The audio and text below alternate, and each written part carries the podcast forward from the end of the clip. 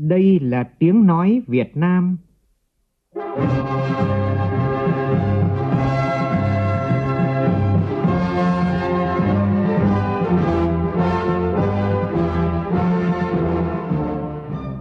là tiếng nói Việt Nam,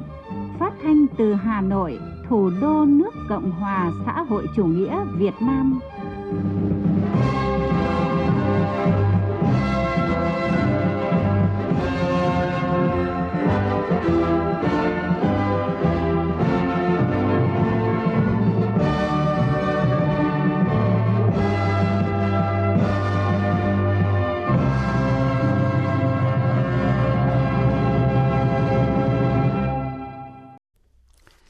Kính chào quý vị và các bạn. Mời quý vị và các bạn nghe chương trình Thời sự sáng nay, thứ năm, ngày 28 tháng 3 năm 2019, tức ngày 23 tháng 2 năm kỷ hợi của Đài Tiếng nói Việt Nam. Chương trình có những nội dung chính sau đây.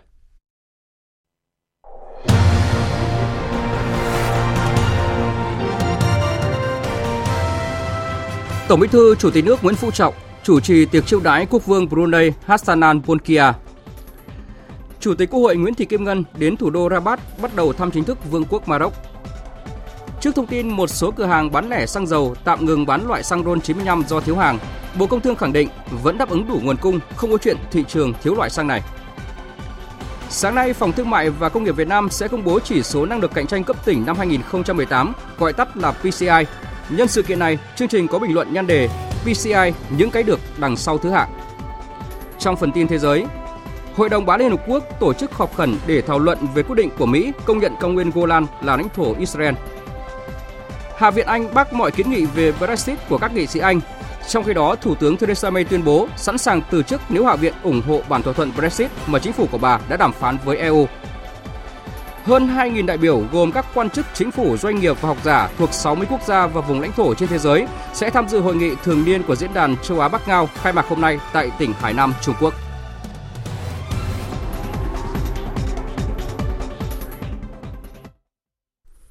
Bây giờ là nội dung chi tiết. Thưa quý vị và các bạn, tối qua Tổng Bí thư Chủ tịch nước Nguyễn Phú Trọng đã mở tiệc chiêu đãi trọng thể chào mừng Quốc vương Brunei Haji Hassanan Bolkiah và đoàn đại biểu cấp cao Brunei nhân chuyến thăm cấp nhà nước tới Việt Nam. Phóng viên Xuân Dần đưa tin. Phát biểu tại tiệc chiêu đãi, Tổng Bí thư Chủ tịch nước Nguyễn Phú Trọng khẳng định Việt Nam luôn coi trọng và mong muốn nâng tầm quan hệ hữu nghị và hợp tác nhiều mặt với Brunei, coi đây là ưu tiên trong chính sách đối ngoại của Việt Nam. Trong suốt chặng đường gần 30 năm thiết lập quan hệ ngoại giao, trải qua nhiều biến động trong khu vực và trên thế giới, quan hệ hợp tác và hữu nghị Việt Nam Brunei không ngừng được củng cố và phát triển, mang lại nhiều thành quả trong các lĩnh vực kinh tế, chính trị, đối ngoại, an ninh quốc phòng, văn hóa, giáo dục, vân vân. Việc thiết lập quan hệ đối tác toàn diện Việt Nam Brunei lần này là bước tiến hết sức quan trọng đánh dấu cả về lượng và về chất trong quan hệ song phương thể hiện một quyết tâm chung của lãnh đạo cấp cao hai nước chúng ta trong việc đưa hợp tác đi vào chiều sâu thực chất hiệu quả phù hợp với xu thế chung của khu vực và quốc tế. Quốc vương Brunei Hagi Hassanan Bolkiah bày tỏ ấn tượng và vui mừng trước quan hệ giữa Brunei và Việt Nam đang được không ngừng mở rộng trên nhiều lĩnh vực, trong đó có năng lượng, giáo dục, nông nghiệp và du lịch, đặt nền móng vững chắc cho quan hệ song phương, đồng thời cải thiện sinh kế cho nhân dân hai nước. The elevation of our relations to a comprehensive partnership. Tôi hoan nghênh hai nước chúng ta đã nâng cấp quan hệ song phương lên đối tác toàn diện. Quan hệ đối tác toàn diện sẽ đảm bảo cho hai nước chúng ta cùng cam kết nỗ lực và mở rộng hợp tác trên tất cả các lĩnh vực cùng quan tâm. Thưa ngài Chủ tịch nước, từ thời khắc chào đón Việt Nam vào đại gia đình ASEAN năm 1995 khi Brunei đảm nhiệm chức chủ tịch ASEAN, hai nước chúng ta đã cùng nhau tiếp tục hợp tác như các đối tác thân thiết trong khu vực, đảm bảo hòa bình, an ninh và phát triển tại khu vực. Bởi vậy, điều quan trọng là chúng ta sẽ tiếp tục tăng cường mối quan hệ đầy giá trị giữa hai nước và bảo đảm thực hiện các nguyên tắc căn bản về hòa bình và ổn định, tiến tới đạt được các mục tiêu trong tầm nhìn cộng đồng ASEAN vào năm 2025. Quốc vương Hagi Hassanan Bolkiah cho biết quan hệ hai nước còn nhiều tiềm năng, thế mạnh bổ sung cho nhau trong phát triển kinh tế và mở rộng tiếp cận thị trường mỗi nước, bày tỏ mong muốn Brunei hợp tác chặt chẽ hơn nữa với Việt Nam trong việc xây dựng và củng cố chương trình nghị sự của cộng đồng ASEAN. Đêm qua, theo giờ Việt Nam, Chủ tịch Quốc hội Nguyễn Thị Kim Ngân và đoàn đại biểu cấp cao Quốc hội nước ta đã đến sân bay quốc tế Rabat Saleh, thủ đô Rabat, bắt đầu chuyến thăm chính thức Vương quốc Maroc. Tin của phóng viên Lê Tuyết.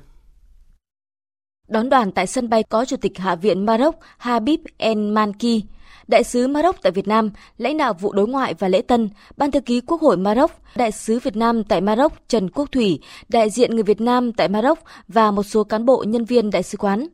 Chuyến thăm của đoàn đại biểu cấp cao Quốc hội Việt Nam đến Vương quốc Maroc lần này với mong muốn thúc đẩy và làm sâu sắc hơn quan hệ hữu nghị và hợp tác nhiều mặt giữa Việt Nam và Maroc nói chung và giữa Quốc hội Việt Nam với Nghị viện Maroc nói riêng.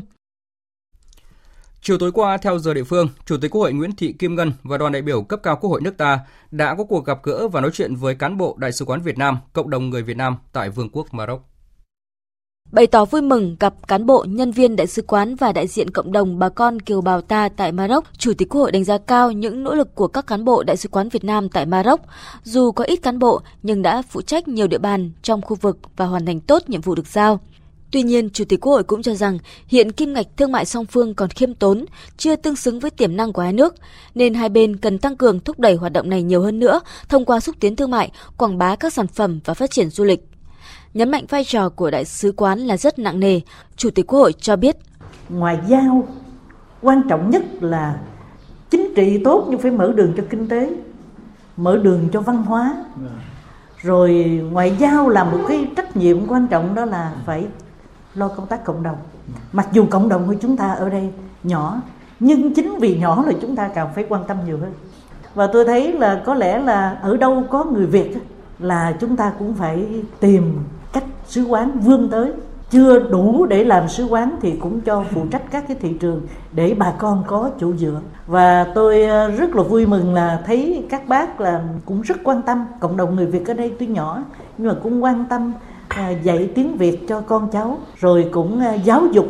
truyền thống văn hóa dân tộc để cho giữ gìn cái tâm hồn, cái văn hóa của người Việt. Chủ tịch Quốc hội cảm ơn bà con Việt Kiều, các du học sinh đã luôn hướng về quê hương đất nước, khẳng định chính sách đại đoàn kết dân tộc của Đảng, Nhà nước theo tinh thần nghị quyết 36 của Bộ Chính trị, luôn tạo điều kiện thuận lợi để cộng đồng người Việt Nam ở nước ngoài ổn định cuộc sống, hòa nhập vào xã hội nước sở tại, giúp cộng đồng duy trì và phát huy bản sắc văn hóa dân tộc, hướng về quê hương, đất nước. Chủ tịch Quốc hội cũng đã thông báo về lịch trình hoạt động của đoàn đại biểu cấp cao Quốc hội Việt Nam.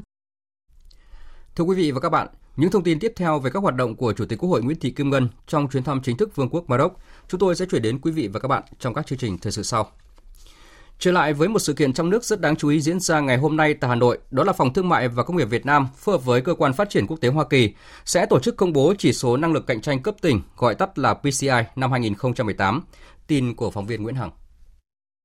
Báo cáo chỉ số năng lực cạnh tranh cấp tỉnh 2018 là tập hợp tiếng nói của đông đảo các doanh nghiệp trong và ngoài nước về chất lượng điều hành và môi trường kinh doanh tại 63 tỉnh thành phố của Việt Nam không chỉ công bố bảng xếp hạng về chất lượng điều hành các tỉnh trong năm 2018, cuộc khảo sát có sự tham gia của gần 11.000 doanh nghiệp dân doanh trong nước, 1.500 doanh nghiệp có vốn đầu tư nước ngoài nhằm cung cấp góc nhìn đa dạng về chất lượng giải quyết thủ tục hành chính, nguồn nhân lực và cơ sở hạ tầng tại Việt Nam. Trước đó, trong năm 2017, điều tra PCI ghi nhận sự cải thiện chất lượng điều hành rất ấn tượng của chính quyền địa phương trên cả nước. Theo đó, chính quyền giải quyết kịp thời hơn các khó khăn vướng mắc cho doanh nghiệp.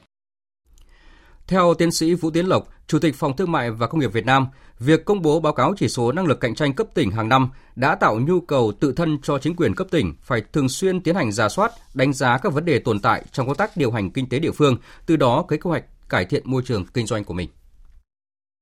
Về căn bản thì cái phương pháp luận của PCI dựa trên tiếng nói ở khu vực tư nhân để đưa ra những khuyến nghị chính sách là một cái định hướng tiến bộ. Bây giờ vấn đề quan trọng là chỉ cần có những cái điều chỉnh, cái hệ chỉ tiêu cho nó phù hợp với từng giai đoạn và chính cái yêu cầu cải cách PCI theo chỉ số của PCI công bố đã trở thành cái mệnh lệnh của chính phủ trong các nghị quyết của chính phủ và như vậy thì phải nói là cái tiếng nói của cộng đồng doanh nghiệp thì đã được đề cao, đã được tôn trọng, đã được lắng nghe và tôi nghĩ là khi tiếng nói người dân doanh nghiệp được lắng nghe thì đó sẽ là một cái động lực rất là quan trọng để thúc đẩy cải cách. Cũng xin được thông tin thêm là năm nay, báo cáo BCI có một chương riêng đánh giá khả năng hội nhập vào chuỗi giá trị toàn cầu của các doanh nghiệp tư nhân Việt Nam. Chương trình này sẽ phân tích về tác động của cơ chế giải quyết tranh chấp hiện nay, tác động lớn đến doanh nghiệp Việt Nam tham gia chuỗi giá trị toàn cầu như thế nào. Chúng tôi sẽ thông tin sâu hơn về nội dung này trong các chương trình thời sự sau. Cũng liên quan đến sự kiện công bố chỉ số đánh giá năng lực cạnh tranh cấp tỉnh 2018, ở phần sau của chương trình, biên tập viên Đài Tiếng nói Việt Nam có bình luận nhan đề PCI những cái được đằng sau thứ hạng. Mời quý vị và các bạn chú ý đón nghe. Sau khi báo chí thông tin về một số cửa hàng bán lẻ xăng dầu tạm ngừng bán loại xăng RON 95, Bộ Công Thương khẳng định vẫn đảm bảo đáp ứng đủ nguồn cung, không có chuyện thị trường thiếu xăng RON 95. Chiều qua, đoàn kiểm tra của Bộ Công Thương đã tiến hành thanh tra kiểm tra thực tế việc cung ứng xăng dầu tại một số cửa hàng kinh doanh xăng dầu trên địa bàn thành phố Hà Nội. Phóng viên Nguyên Long thông tin.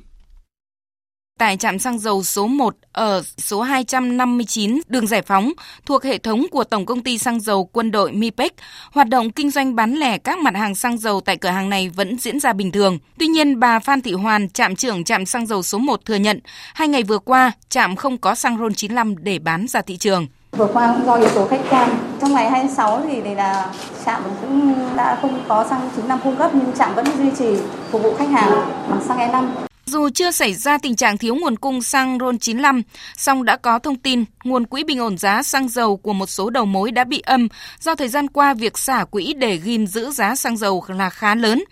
Nếu nguồn cung trong nước từ nhà máy Nghi Sơn không đảm bảo, lượng nhập khẩu xăng dầu từ các thị trường trong thời gian tới với giá và thuế cao, nếu tiếp tục ghim giá thì chắc chắn sẽ gây khó cho nhiều đầu mối. Trao đổi với báo chí, ông Trần Duy Đông, vụ trưởng vụ thị trường trong nước Bộ Công Thương cho rằng bối cảnh chính phủ điều hành chung tổng thể cái chính sách vĩ mô nó phải hài hòa phải kết hợp trong đó chính phủ bộ công thương điều hành giá xăng dầu như thế nào giá điện như thế nào để nó hài hòa tổng thể mà không phá vỡ cái mục tiêu của nhà nước trong đó có mục tiêu kiểm soát CPI là dưới 4% với cái riêng cái chuyện xăng dầu điện nước nó còn cái tác động cộng hưởng lan tỏa vòng 1 vòng 2 cũng phối hợp với tổng cục thống kê cục quản lý giá tính cái chỉ số CPI theo đúng cái, cái bám sát của chính phủ Formosa sử dụng xỉ thép đã hợp chuẩn đúng quy định. Đây là khẳng định của Bộ Tài nguyên và Môi trường tại buổi họp báo thường kỳ quý 1 năm nay tổ chức vào chiều qua tại Hà Nội. Tin của phóng viên Quang Huy. Trả lời câu hỏi của các phóng viên về những lo ngại về vấn đề môi trường của công ty trách nhiệm hữu hạn Formosa Hà Tĩnh sử dụng xỉ thép cho các công trình xây dựng và hoạt động san nền trong nội bộ khu liên hợp. Ông Nguyễn Hưng Thịnh, Phó Tổng cục trưởng Tổng cục Môi trường khẳng định Formosa sử dụng xỉ thép đã hợp chuẩn đúng quy định. Việc Formosa sử dụng xỉ thép mà đã được hợp chuẩn hợp quy này cho các công trình này là là đúng quy định. Thì thứ hai nữa là cái việc làm cái quy hoạch đường danh cây xanh là đã có trong cái báo cáo đánh giá tác động môi trường tại cái khu vực đó. Vì ở đây là trong khuôn viên của nhà máy, thì là đã có cái quy hoạch. Thế còn có bốn cái loại đang được lưu giữ và chưa được đáp ứng được cái yêu cầu hợp chuẩn hợp quy, thì hiện nay Formosa phải quản lý chặt chẽ hoặc là chuyển giao xử lý. Lại thêm các vụ cháy xảy ra tại Tiền Giang và Hà Nội gây thiệt hại lớn về tài sản. Tin chi tiết cho biết. Tại tỉnh Tiền Giang, phóng viên Nhật Trường cho biết khoảng 16 giờ 30 phút chiều qua, cửa hàng bảo hành xe gắn máy của công ty trách nhiệm hữu hạn thương mại dịch vụ Văn Hải tại quốc lộ 50 thuộc địa bàn thị trấn Vĩnh Bình, huyện Gò Công Tây bất ngờ bốc cháy. Ngọn lửa bùng phát và lan ra bao trùm toàn bộ cửa hàng này. Nhân viên của công ty đã dùng bình chữa cháy tại chỗ để dập lửa nhưng không hiệu quả. Phòng Cảnh sát phòng cháy chữa cháy và cứu nạn cứu hộ Công an tỉnh Tiền Giang đã điều nhiều xe chữa cháy và hàng chục cán bộ chiến sĩ đến dập lửa. Đến khoảng 18 giờ 30 phút, đám cháy được dập tắt, nhiều phụ tùng xe máy bị thiêu rụi. Trong khi đó thì vào khoảng 20 giờ 20 phút tối qua, một vụ cháy đã xảy ra tại căn nhà nhỏ ờ, ngay mặt đường Đê La Thành, Hà Nội. Theo một số người dân sống xung quanh khu vực Đê La Thành cho biết thì nguyên nhân khiến vụ cháy xảy ra là do chập điện ngay khi vụ cháy xảy ra khoảng 15 đến 20 phút, lực lượng chức năng đã có mặt tại hiện trường và xử lý dứt điểm vụ cháy. Tiếp theo, biên tập viên Nguyễn Kiên sẽ chuyển đến quý vị và các bạn một số thông tin về thời tiết.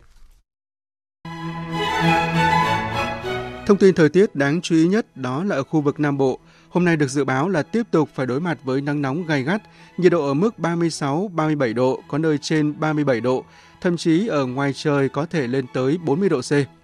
Và dự báo hôm nay chỉ số tia cực tím ở khu vực này cũng đạt mức đỉnh điểm là 12. Theo các chuyên gia y tế, với chỉ số tia cực tím cao như vậy thì chỉ cần tiếp xúc trực tiếp với nắng nóng trong vòng 10 phút thì da sẽ bị bỏng. Người dân ở khu vực có nắng nóng cần hạn chế tối đa tiếp xúc trực tiếp dưới ánh nắng mặt trời trong khoảng thời gian từ 11 giờ đến 15 giờ. Và nếu buộc phải ra ngoài thì cần che chắn kỹ để tránh da và mắt tiếp xúc trực tiếp với ánh nắng mặt trời. Còn ở phía Bắc, dự báo do ảnh hưởng của rãnh gió Tây trên cao 5.000m dịch chuyển sang phía Đông, nên ở khu vực Tây Bắc, Việt Bắc và vùng núi Bắc Trung Bộ tiếp tục có mưa rào và rông. Quý vị lưu ý do có mưa nên đường trơn trượt, tầm nhìn bị hạn chế, nhất là khu vực vùng núi có nhiều đèo dốc. Nếu tham gia giao thông, cần chú ý quan sát đi đúng làn đường, tốc độ cho phép và chủ động nhường đường để tránh những va chạm đáng tiếc có thể xảy ra.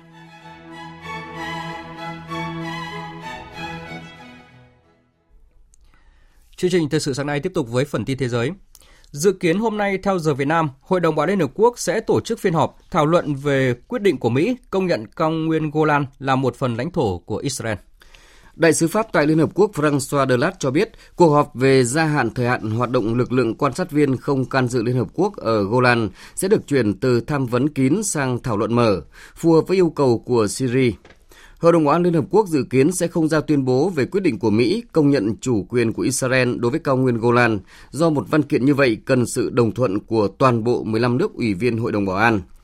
Trong đó có Mỹ, và trước đó, ngày 26 tháng 3, chính phủ Syria đã gửi thư cho Pháp, nước hiện giữ chức Chủ tịch Hội đồng Bảo an Liên Hợp Quốc để đề nghị cơ quan này họp khẩn, đồng thời gọi quyết định của Mỹ là sự vi phạm trắng trợn những nghị quyết của Liên Hợp Quốc. Trong diễn biến liên quan, Liên minh châu Âu hôm qua nêu rõ các nước thành viên EU sẽ không theo Mỹ công nhận cao nguyên Golan là một phần lãnh thổ của Israel. Tuyên bố có đoạn, quan điểm của EU liên quan quy chế của cao nguyên Golan không thay đổi. Thể theo luật pháp quốc tế và các nghị quyết 242 và 497 của Hội đồng Bảo an Liên Hợp Quốc, EU sẽ không công nhận chủ quyền của Israel đối với cao nguyên Golan bị chiếm đóng. Hội nghị thường niên diễn đàn châu Á Bắc Ngao khai mạc hôm nay tại Hải Nam, Trung Quốc với chủ đề Cùng chung vận mệnh, cùng chung hành động, cùng nhau phát triển – Hội nghị năm nay sẽ tập trung thảo luận để đạt được nhận thức chung trong các vấn đề như thúc đẩy đa cực hóa, tự do hóa thương mại, bảo vệ các quy tắc quốc tế. Theo thông tin từ ban tổ chức, hội nghị có sự tham dự của hơn 2.000 đại biểu gồm nhiều nguyên thủ quốc gia, người đứng đầu chính phủ các nước và các tổ chức quốc tế, lãnh đạo nhiều doanh nghiệp và chuyên gia kinh tế. Về tiến trình Anh rời Liên minh châu Âu, toàn bộ 8 kiến nghị được các nghị sĩ Anh đưa ra để bỏ phiếu trong ngày hôm qua đều vấp phải sự phản đối của đa số nghị sĩ, trong đó bà Theresa May tuyên bố sẽ từ chức thủ tướng nếu Hạ viện Anh ủng hộ bản thỏa thuận Brexit mà chính phủ của bà đã đàm phán với EU. Phóng viên Quang Dũng, thường trú tại khu vực Tây Âu, đưa tin. Trong ngày 27 tháng 3, các nghị sĩ Anh đã tiến hành hàng loạt các phiên tham vấn để rút gọn 16 kiến nghị đưa ra trước đó xuống còn 8 kiến nghị để tiến hành bỏ phiếu chỉ thị về Brexit. Kết quả sau các phiên bỏ phiếu, toàn bộ 8 kiến nghị được các nghị sĩ Anh đưa ra đều bị đa số nghị sĩ bác bỏ, trong đó có cả kiến nghị của công đảng đối lập Anh về việc thiết lập liên minh hải quan và một quan hệ kinh tế chặt chẽ với Liên minh châu Âu. Ngoài ra, các kiến nghị về việc rời Liên minh châu Âu mà không có thỏa thuận hay hủy bỏ Brexit đều nhận thất bại với số phiếu cách biệt lớn. Các diễn biến này tiếp tục đẩy chính trường Anh vào tình huống vô cùng phức tạp và khó lường. Ngay trước phiên bỏ phiếu của các nghị sĩ Anh, nữ thủ tướng Anh Theresa May cũng đã phát biểu cho biết bà sẽ từ chức thủ tướng Anh nếu Hạ viện Anh ủng hộ thỏa thuận Brexit. Ngay sau tuyên bố của bà May, nhân vật chống đối mạnh nhất trong nội bộ đảng bảo thủ là cựu ngoại trưởng Boris Johnson đã phát tin với báo giới cho biết ông này sẽ ủng hộ bản thỏa thuận Brexit. Một loạt các nghị sĩ chống đối khác của đảng bảo thủ cũng cho biết sẽ thay đổi quan điểm. Tính đến nửa đêm ngày 27 tháng 3, đã có ít nhất 25 nghị sĩ đảng bảo thủ chuyển sang ủng hộ thỏa thuận Brexit của bà May. Tuy nhiên, quyết định của bà May vẫn không thể thuyết phục Đảng Dân Chủ Hợp nhất Bắc Ireland. Trong tối 27 tháng 3, Đảng Dân Chủ Hợp nhất Bắc Ireland đã phát đi thông cáo cho biết đảng này vẫn chống lại thỏa thuận Brexit vì thỏa thuận này đe dọa sự toàn vẹn của Vương quốc Anh. Có tới 7 quốc gia của Liên minh châu Âu bị liệt vào danh sách thiên đường thuế. Đây là công bố mới nhất của Ủy ban chuyên trách về chống trốn thuế của Nghị viện châu Âu. Tin chi tiết như sau. Các quốc gia bị liệt vào danh sách thiên đường thuế lần này gồm Bỉ, Luxembourg, Hà Lan, Ship, Hungary, Ireland và Malta. Bên cạnh việc yêu cầu các nước này phải có biện pháp ngăn chặn hoạt động trốn thuế, báo cáo cũng yêu cầu loại bỏ các thị thực vàng, tức là tình trạng mua bán thị thực nhập cảnh vào châu Âu với giá cao. Tất cả các đề xuất này đã được Nghị viện châu Âu thông qua tại phiên họp toàn thể vào ngày 26 tháng 3 vừa qua. Trước đó, ngày 12 tháng 3, EU đã nhất trí bổ sung 10 cái tên mới vào danh sách các thiên đường thuế, trong đó có các tiểu vương quốc Ả Rập Thống Nhất và một số vùng lãnh thổ hải ngoại thuộc Anh và Hà Lan. Vừa rồi là phần tin thời sự quốc tế, tiếp ngay sau đây là một số tin thể thao đáng chú ý.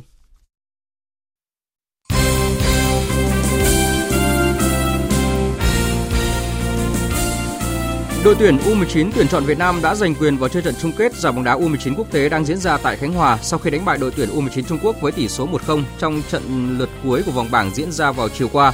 Bàn thắng duy nhất của trận đấu được ghi ở phút 64 do công của cầu thủ Mạnh Quỳnh. Theo lịch thi đấu thì đội tuyển U19 tuyển chọn Việt Nam sẽ gặp U19 Thái Lan vào ngày 30 tháng 3 để quyết định đội vô địch giải đấu. Ngày thi đấu cuối cùng của giải bơi vô địch quốc gia bể 25m diễn ra tại Thừa Thiên Huế đã chứng kiến sự vượt trội của đoàn Thành phố Hồ Chí Minh với liên tiếp các kỷ lục bị phá. Và như vậy là kết thúc giải đấu này thì đoàn Thành phố Hồ Chí Minh đã độc chiếm ngôi đầu bảng với tổng sắp là với tổng số là 17 huy chương vàng. Thành tích này của đoàn Thành phố Hồ Chí Minh bỏ xa các đoàn còn lại khi đứng thứ nhì là đoàn Quảng Bình chỉ giành được 7 huy chương vàng, còn Long An, Đà Nẵng, Bình Phước cùng được 5 huy chương vàng để xếp các vị trí thứ 3 đến thứ 5 chung cuộc.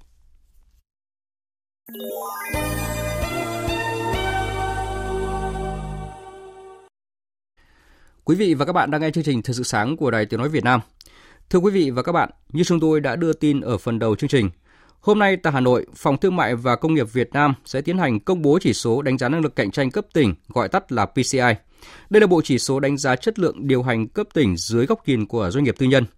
PCI 2018 đánh dấu năm thứ 14 chỉ số này được nghiên cứu và công bố.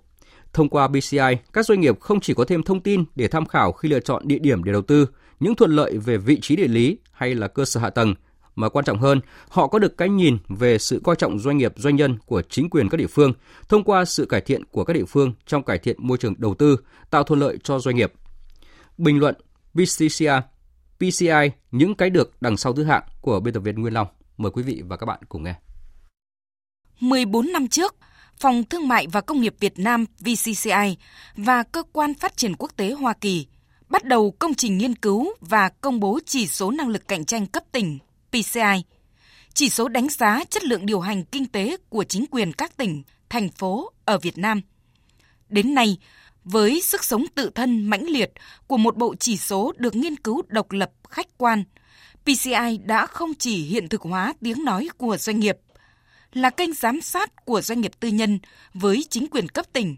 mà còn tạo sức ép cải thiện chất lượng điều hành – sức nóng cải cách của địa phương.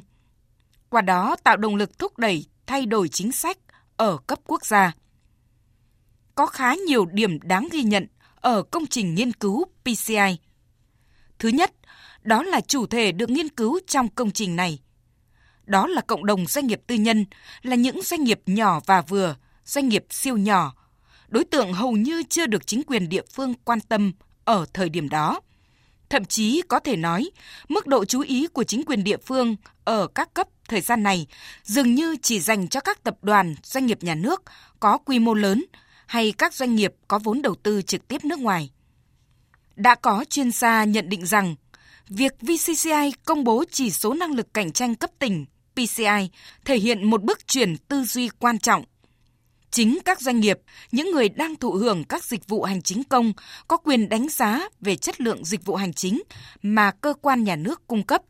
trước hết với tư cách là những người đóng thuế. Nhưng cũng khởi sự từ những đánh giá đó, PCI đã buộc chính quyền cấp tỉnh nhìn nhận lại điểm mạnh của địa phương mình trong thu hút đầu tư. Thay vì gia tăng chính sách ưu đãi về thuế, đất đai hay quảng bá những thế mạnh về vị trí địa lý, về cơ sở hạ tầng và nguồn nhân lực có trình độ. Chính những đánh giá của doanh nghiệp dân doanh với sự tham gia ngày càng đông đảo vào các nghiên cứu PCI được công bố hàng năm đã khiến chính quyền các địa phương phải nhìn nhận lại. Họ quan tâm tới chất lượng điều hành, sự thuận lợi của thủ tục hành chính, những yếu tố tác động trực tiếp đến sự phát triển của doanh nghiệp – điều quyết định doanh nghiệp có sẵn sàng bỏ vốn đầu tư, ở lại và đồng hành với địa phương, chứ không chỉ vì xấu hổ khi bị xếp thứ hạng cao hay thấp. Và đó là điều ghi nhận đáng bàn khi đánh giá về chỉ số PCI. Các chuyên gia cho rằng, thông qua PCI, doanh nghiệp tư nhân nhỏ và vừa, từ đối tượng bị quản lý, bị xem nhẹ, đã được coi trọng, trở thành đối tượng được bày tỏ quan điểm được tăng cường vào quá trình giám sát năng lực điều hành của chính quyền địa phương các cấp. Những cái tên được nhắc đến nhiều những năm qua như Đồng Tháp, Lào Cai, Bình Dương hay Quảng Ninh là những địa phương mà các doanh nghiệp tư nhân trong nước hài lòng cho dù vị trí địa lý chưa thuận lợi hay cơ sở hạ tầng chưa phát triển như nhiều địa phương khác. Việc công bố PCI thời gian qua đã thúc đẩy quá trình học hỏi, chia sẻ kinh nghiệm tốt lẫn nhau giữa các địa phương. Những tỉnh được công bố có PCI cao là điểm đến học hỏi của nhiều tỉnh, thành phố khác trong cả nước. Thông qua điều tra PCI đã cung cấp các số liệu định lượng tổng quan và định kỳ hàng năm để đánh giá môi trường kinh doanh của cả 63 tỉnh, thành phố. Từ một công trình nghiên cứu của một tổ chức độc lập với chủ thể là cộng đồng doanh nghiệp dân doanh. Song từ những tác động tích cực mà nó mang lại, chính phủ đã chính thức chấp thuận PCI như một công cụ nhằm thúc đẩy môi trường cạnh tranh ở cấp quốc gia. Điều đó khẳng định rõ ràng rằng đằng sau bảng xếp hạng với những điểm số và thứ hạng cụ thể, cái được lớn nhất của PCI chính là sự thôi thúc cải thiện mạnh mẽ môi trường kinh doanh ở nước ta. Quý vị và các bạn vừa nghe bình luận nhan đề PCI những cái được đằng sau thứ hạng.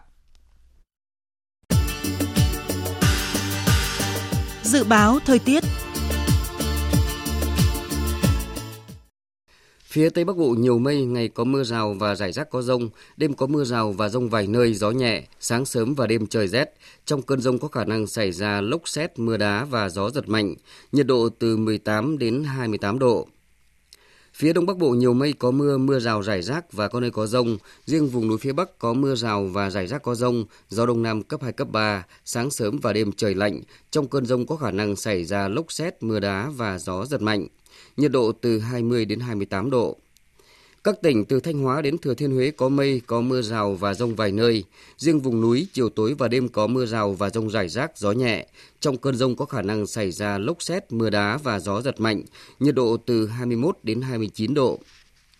Các tỉnh ven biển từ Đà Nẵng đến Bình Thuận ngày nắng, chiều tối và đêm có mưa rào và rông vài nơi, gió đông bắc đến đông cấp 2 cấp 3. Trong cơn rông có khả năng xảy ra lốc xét và gió giật mạnh, nhiệt độ từ 23 đến 33 độ.